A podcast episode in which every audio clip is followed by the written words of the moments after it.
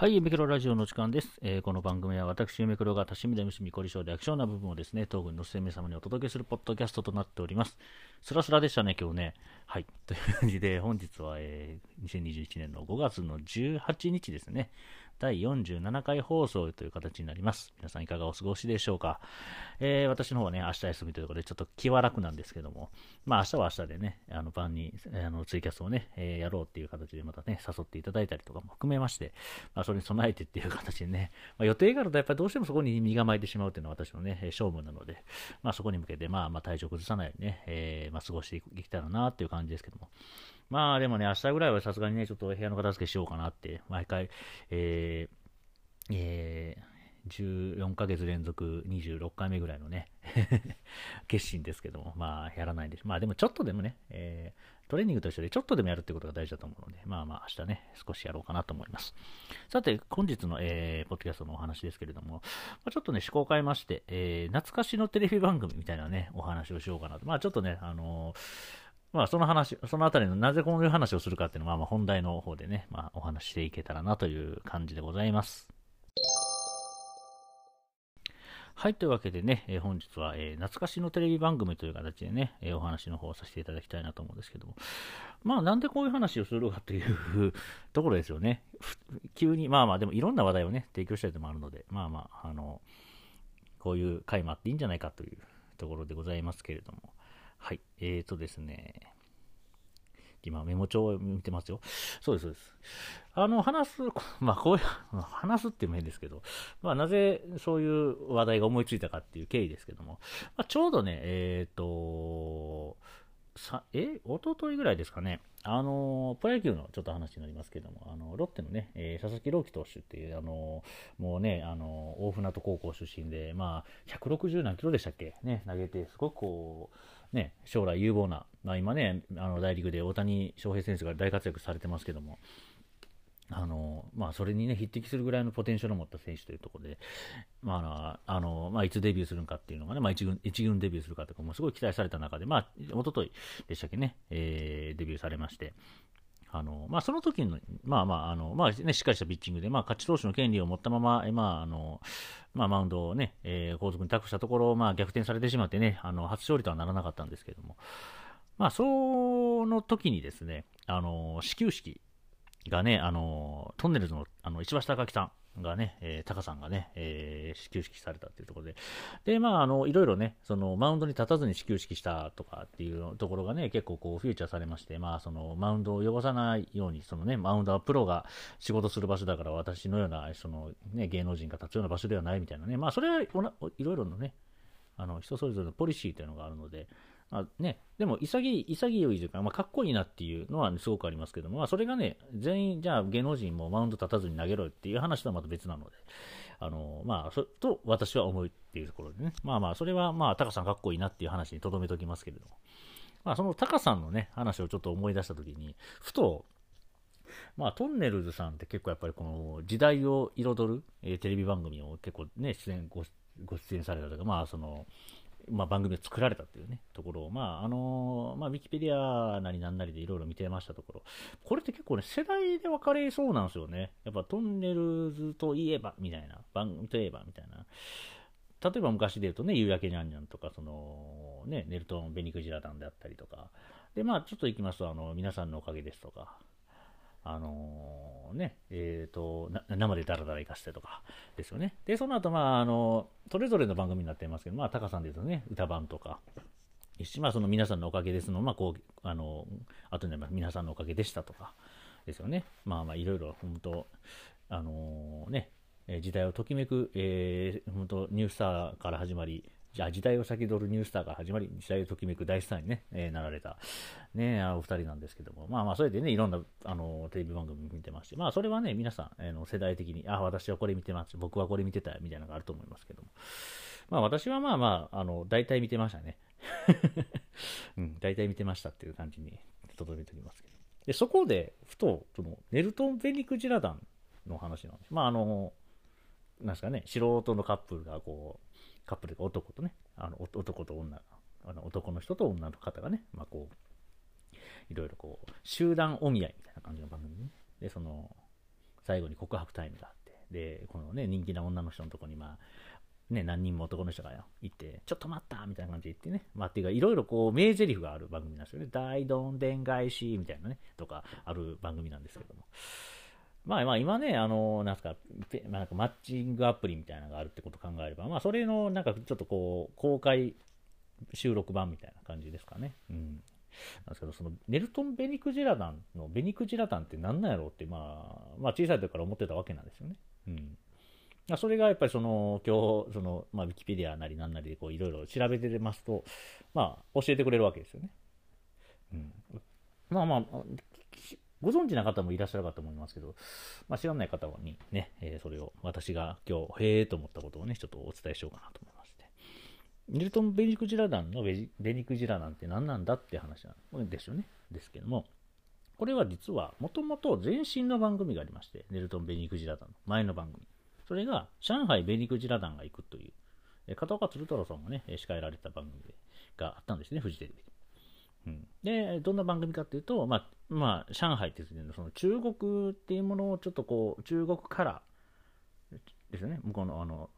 お隣の国の中国のカラーをちょっとこう前面に出した番組で、えー、その片岡鶴太郎さんたちが、あの、なんていうんですかね、その、文字で読んだ感じだと、あのー、なんていうんですかね、あのー、探偵ナイトスクープっぽいっちゃぽいんですかね。なんかこう、視聴者さんからのお便りで、なんかこういう、なんか、えー、手助けしてほしい、助っ人が欲しいみたいなのを、えー、その、えーえー、上海ベニクジラ団の、その、えー、芸能人さんがいらっしゃるんですけど、その人たちがその助っ人に行くっていう番組だったそうで、うん、で、その、ロケ地になってた、えー、その、アンティークショップの名前が上海ベニクジラっていうアンティークショップだったらしいんですよね。うん。まあまあ今で雑貨屋さんみたいな感じですかね。で、そこの、で、ロケしてるから、上海ベニクジラダンっていう、その、まあ、えー、番組で作られた、その、えー、片岡鶴片岡鶴太郎さんを、えー、隊長にした、まあそういう、えー、なんかこう、グループだったんですね。で、それのの番組で上海ベニクジラ団が行くという番組があって、まあ、そのままの流れで、トンネルさんが結局引き継いで、その、まあ、ね、ネルトンっていうのはトンネトンネルズの、まあ、こう、ちょっとこう、業界っぽくこうね、えー、テレコにしたような名前で。で、ネルトン・ベニクジラ団っていう、一応その流れ、番組の、なんかその枠の流れで、えー、ベニクジラ団っていうちょっとこう、キャッチーな、えー、ワードだけ残してやったっていう感じだそうですね。うん。まあ僕、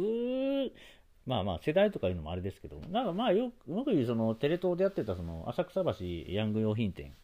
が、えー、後に朝ヤン、まあまあ、その浅草橋ヤング用品店略して朝ヤンだったんですけど、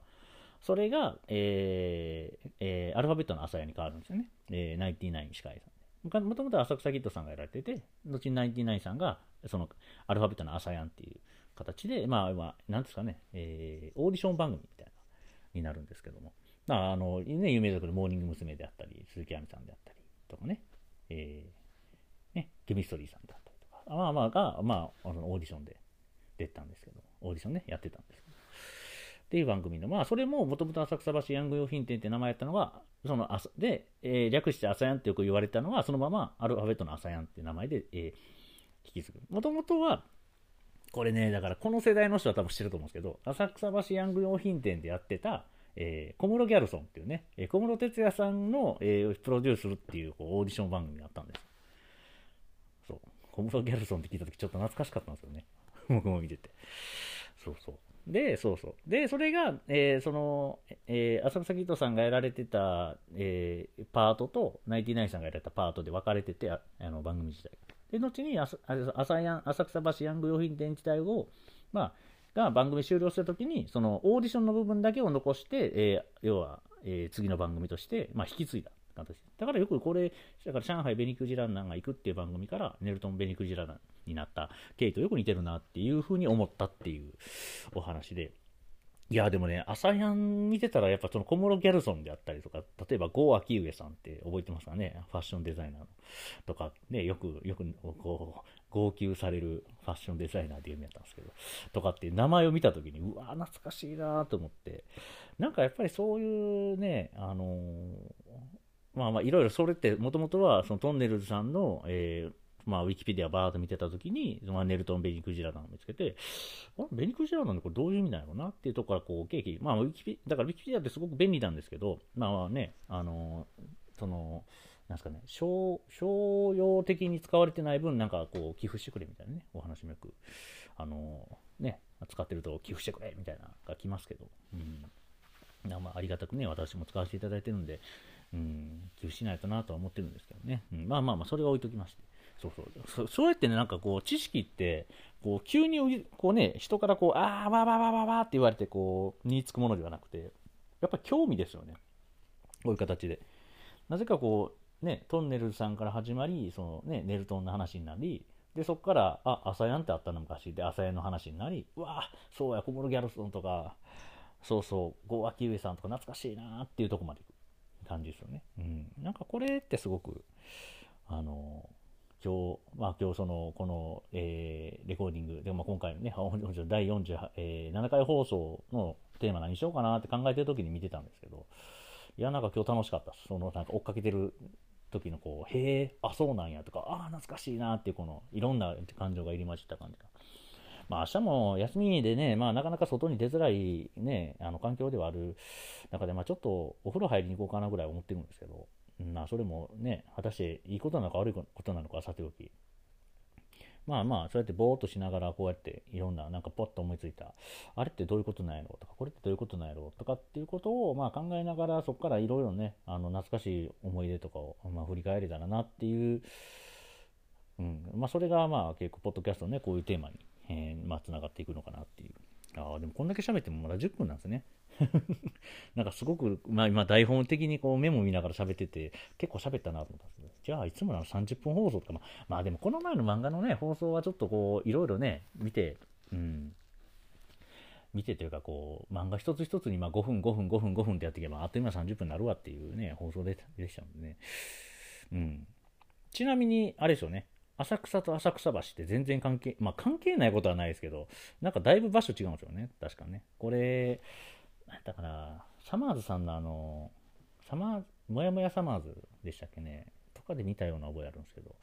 確かに浅草と浅草橋、駅も結構離れてるんですよね。まあもちろんその歩けない距離とかではなかったと思いますけど、うん。これ多分こう、関西のね、僕なんか大阪の出身なんで、の人が東京行った時にいつもなんかこう、ね、あの、洗礼を浴びるみたいな やつですよね。え、浅草橋って浅草じゃないみたいな、うん、感じだと思います。大阪で例えると何かなうん。まあね、すごくドマドマニアすごいマニアックな話になるんですけど、まあまあ僕もね、その、まあ、そね、そだからこう、うん、うん、うん、まあなんか今頭の中ぐちゃぐちゃってなってるんですけど、昔聞いた話っていうと、まあ僕、出身はその大阪の中の堺ってね、あの、昔あの、千利休がいたりとか、あのね、あの、大正時代の与謝野明子さんがね、あの、あれでしょ、ね、乱れ髪のあの人ですよ、とかがいらっしゃった。まあ、もっと言うと、堺奉行のね、石田三成ですよ。あの、関ヶ原のね、石田三成とかが、あの、奉行をやってた。まあまあ、一つの大きな、ね、自治都市として、まあ、その、中世って言いますか、戦国時代とかに含めまして、ね、もう、町としても、なんか、ね、大名に、と戦えたぐらいの、そのす、ごい町だったらしいんですよね。自治都市、自治都市としてね、うん、独立した。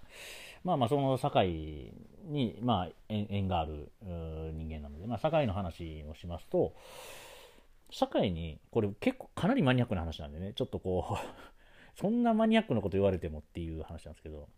今の浅草橋と浅草の話ですよ。言うと、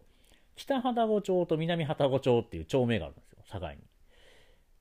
で普通、北と南ってついてたら、まあ、隣接してるというか、あのね、あ、えー、ここっちが北側になるから。で、とね、ちょっと歩いて南側行ったら南旅籠町ではないんですね。この 北旅籠町と南旅籠町っていうのは。これはそのさっき言った堺の町の北側の、えーと、関所といいますか、その町に入る門があるところにあるのが北旅籠町。で、南の門のところにあるのが南旅籠町なんで、で、堺の町ってまあまあそこそこ広いので、あの、北旅籠町と南旅籠町って、名前だけ聞いたら、なんか近くに、北旅籠町の近くに南旅籠町あるんやな、みたいな感じでいくと、もうすごいしっぺ返し食らうっていう。路面電車で多分4駅ぐらいあるんでね、堺の町って。うん。だから、ね、じゃあ南畑子町で待ち合わせねって、ああ、はいはいはい。だから北畑子町の近くやとか、じゃあ北畑子町で待っとこうみたいな待ち合わせの方すると、いつまでたっても来ないどころか、え、そんな離れてるからどうする？どこっちから行く？それともなんか結局落ち合って大正寺で出会うみたいな。まあもうこれめっちゃローカルトークになってますけど。これもう今、境民に、はあ、そうそうそう、わかるわ、大正寺やろ、みたいな。そう。かもどうせあそこやろ、花田口のあの、玉の椅子のとこやろ、みたいな。豚ビール公園やろ、これ、多分、もう境民今大爆笑してる。すいませんね、堺じゃない人からしたらもう意味のわからない話だと思いますけど。でもね、堺は、あの、まあ、観光、うん、するね、ね、仁徳天皇陵とかね、あのね、ありますし、まあまあ、仁徳天皇陵はまあ、行ったところで森なんであれですけど、お堀があって森があるだけなんですけど、まあ、上から見れるとね、いいんですけど、ですし、まあそうやってね、千利休ゆかりの地だったりとか、まあ、与謝野子ゆかりの地であったりとか、まあ、あとやっぱ包丁とかね、自転車とか、まあいろんなね、こう、あの、まあ名産といいますか、ね、昔からある、あの、特産物があるありますし、まあまあ、あの、皆さん、あの、身近で言うとこで言うと、あの、宮古昆布。ス昆布あるじゃないですか、あの、赤い。あれ、そう、あの、堺なので、そう、堺の、ところです。あの、が本社、本社かわかんないですけどね、堺のところの工場で作ってるんですよ、あれ。とかね。あと、まあ、今やもうね、あの、まあ、全国、全国区かつ、あの、もう東京に本社ありますけど、ラウンドワン、ボーリングの。ラウンドワンはもともと堺ですしね。あの、第1号店は。うん、あと、なんやろ、堺、堺といえば。うん。まあまあね、あの、歴史的で言うとすごくマニア、ママニアックな歴史の、その土佐、土佐十、ん？土佐列史、切腹の地とかあるんですけど。これ、どうですかね、ちょっと歴史、あの絶対、あの日本史、その何大学受験では絶対出てこない歴史の話ですけど、しましょうか？またことにしましょうか、こういう話をね。はい。まあまあ、すごいんですよ。あの、まあ、生麦事件でね、まあ、これはあの歴史に出てくる、えー、あの普通にあの大学受験とかあの学校で学ぶ、えー、ね、あのー、歴史あ日本史のお話なんですけど、まあまあ、それに匹敵匹敵するとか、それの内容に近いような。よく、まあ、わかりやすく言うと、その昔ってその違い法権といいますか、その海外の人、ね、はもうその日本国民、ね、日本国でその要はね、要は、いるじゃないですか。えー、なんですか？南蛮、南蛮トライと言いますか、の方々って。で、その幕末の時代ですよね、の話で。あの、まあまあ、そういう人たちも、まあ、日本にたくさん来てる中で、もう、その、尊皇攘夷っていうのがね、こう、語られる時代で、まあ、要は、えー、日本の天皇がナンバーワン。で、そうやって外から来たものは全部もう、はい、もう徹底的に廃すべし。まあまあ、鎖国の影響もあるんですけどね。まあまあ、そうやってもう、外から来たもの全部追い返せみたいなな考え方の人が多い中で、あ、多いっていうか、いらっしゃった中で、で、まあ、そうやってね、あのなあの南蛮トライの人たちがこう街を歩いてると、何やあいつらと。そう、何日本の地でこう、なんか、ヘラヘラヘラヘラ歩いとんねんこいつらみたいな話になって、あの、あれ長州藩でしたっけね？確か。が、あの、その、イギリス人かなんかを切りつけるっていう事件が、あれ？やったかな？鹿児島？薩摩藩でしたっけ？ちょっとその辺、あの、僕も曖昧なんで、あれ、あの、あれですけど、そうそう。そういうのがあったんですよ。生麦事件っていうね。なんで生麦やねんって。まあ、この話は、まあ、もうちょっと僕もね、勉強して、また、明日、明日話しますか生麦事件はね。まあ、でもこれは、あの、歴史の勉強で、あの、に役立つんでね。うん。僕もちょっと勉強したいので、ちょっと、じゃあ生麦事件の話は明日にします。で、それに付随して、その、土佐列市の話、その堺の町であったのもよく似た話。その、南蛮トライの人になんかこう、なんかなんかされたんかななんかされたのを仕返ししたら、いや、お前らが悪いみたいなこと言われて、で、まあまあ、その、幕府的には、いや、あの海外の人に何の日もないんで、お前らが悪いみたいな。お前らそ、あれは土佐藩なんですけど、そう、が、お前らが悪いって言われて、でもそれはもう怒り狂うわけですよ、土佐藩のその、なんで俺らが悪いって言われるのか。で、お前らが悪い。お前ら切腹しろまで、まで言われて、わあ、分かった分かった、切腹してやるわ、みたいな話があって、で、まあまあいろいろある。なんですけど。まあそれが結構なんかもうすごかったらしいね。うん。まあそれのお墓があるんですよ、堺の。とあるお寺に。うん。まあちょっと生麦事件話、まあそれもちょっと調べてまだ明日詳しく話しますけど。はい。いいんじゃないですか？明日は歴史のお勉強の時間でということで。というわけでね、ちょっと話戻しますけど、えー、そうそう、ネルトン・ベニクジラ団のベニクジラ団は上海ベニクジラ団が行くっていう、っていう番組の、えー、名残でしたというお話から、まあまあ昔のね、懐かしい番組の話っていうのもまあ、ね、思い出話としてまあちょいちょいとこうテーマと一つのテーマとして面白いなっていうところも含めまして、えー、またね、ポッドキャストいろんな話話題をね、提供できればなと思ってる次第でございます。はい。はい、というわけでね、本日はまあ、どうですかね、あの、いや、あの、あれですよ、あの、平成生まれの方は多分わからない話だったと思います。